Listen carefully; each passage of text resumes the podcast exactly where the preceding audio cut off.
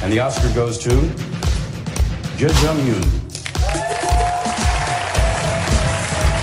지난해 한국인 최초로 아카데미 여우조연상을 수상했던 배우 윤여정님은 올해에는 아카데미 최초 한국인 시상자라는 기록을 세웁니다. 이날 시상자로 오른 윤여정 배우는 남우조연상 시상을 맡게 되었습니다. 그리고 수상자를 발표하기 전 카드를 열었다가 다시 닫으면서 미나리는 아니라면서 농담을 전하기도 합니다. No, not 미나리.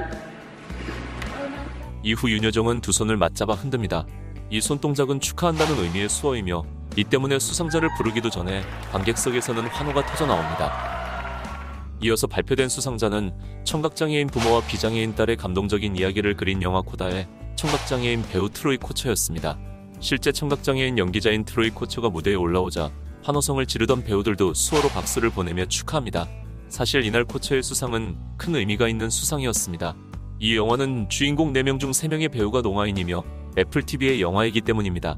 장애를 가진 배우의 수상도 의미 있었으며 더불어 오티티 플랫폼 영화가 아카데미에서 수상한 기록도 최초입니다.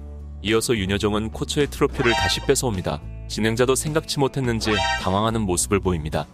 조금 의아했지만 고지오 수어로 수상 소감을 전해야 하는 트로이 코처를 위해 트로피를 대신 들어주는 센스 있는 행동이었습니다.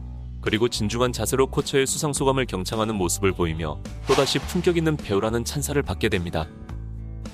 이날 윤여정은 지난해 미나리로 수상할 때 본인 이름을 잘못 부른 것에 대한 농담을 하기도 했는데 실제 수상을 해보니 배우들 이름 부르기가 어려웠다면서 반성하기도 했습니다. And I'm so sorry. 현재 윤여정님은 아카데미 시상식에서도 많은 배우들에게 존경과 관심을 받고 있습니다.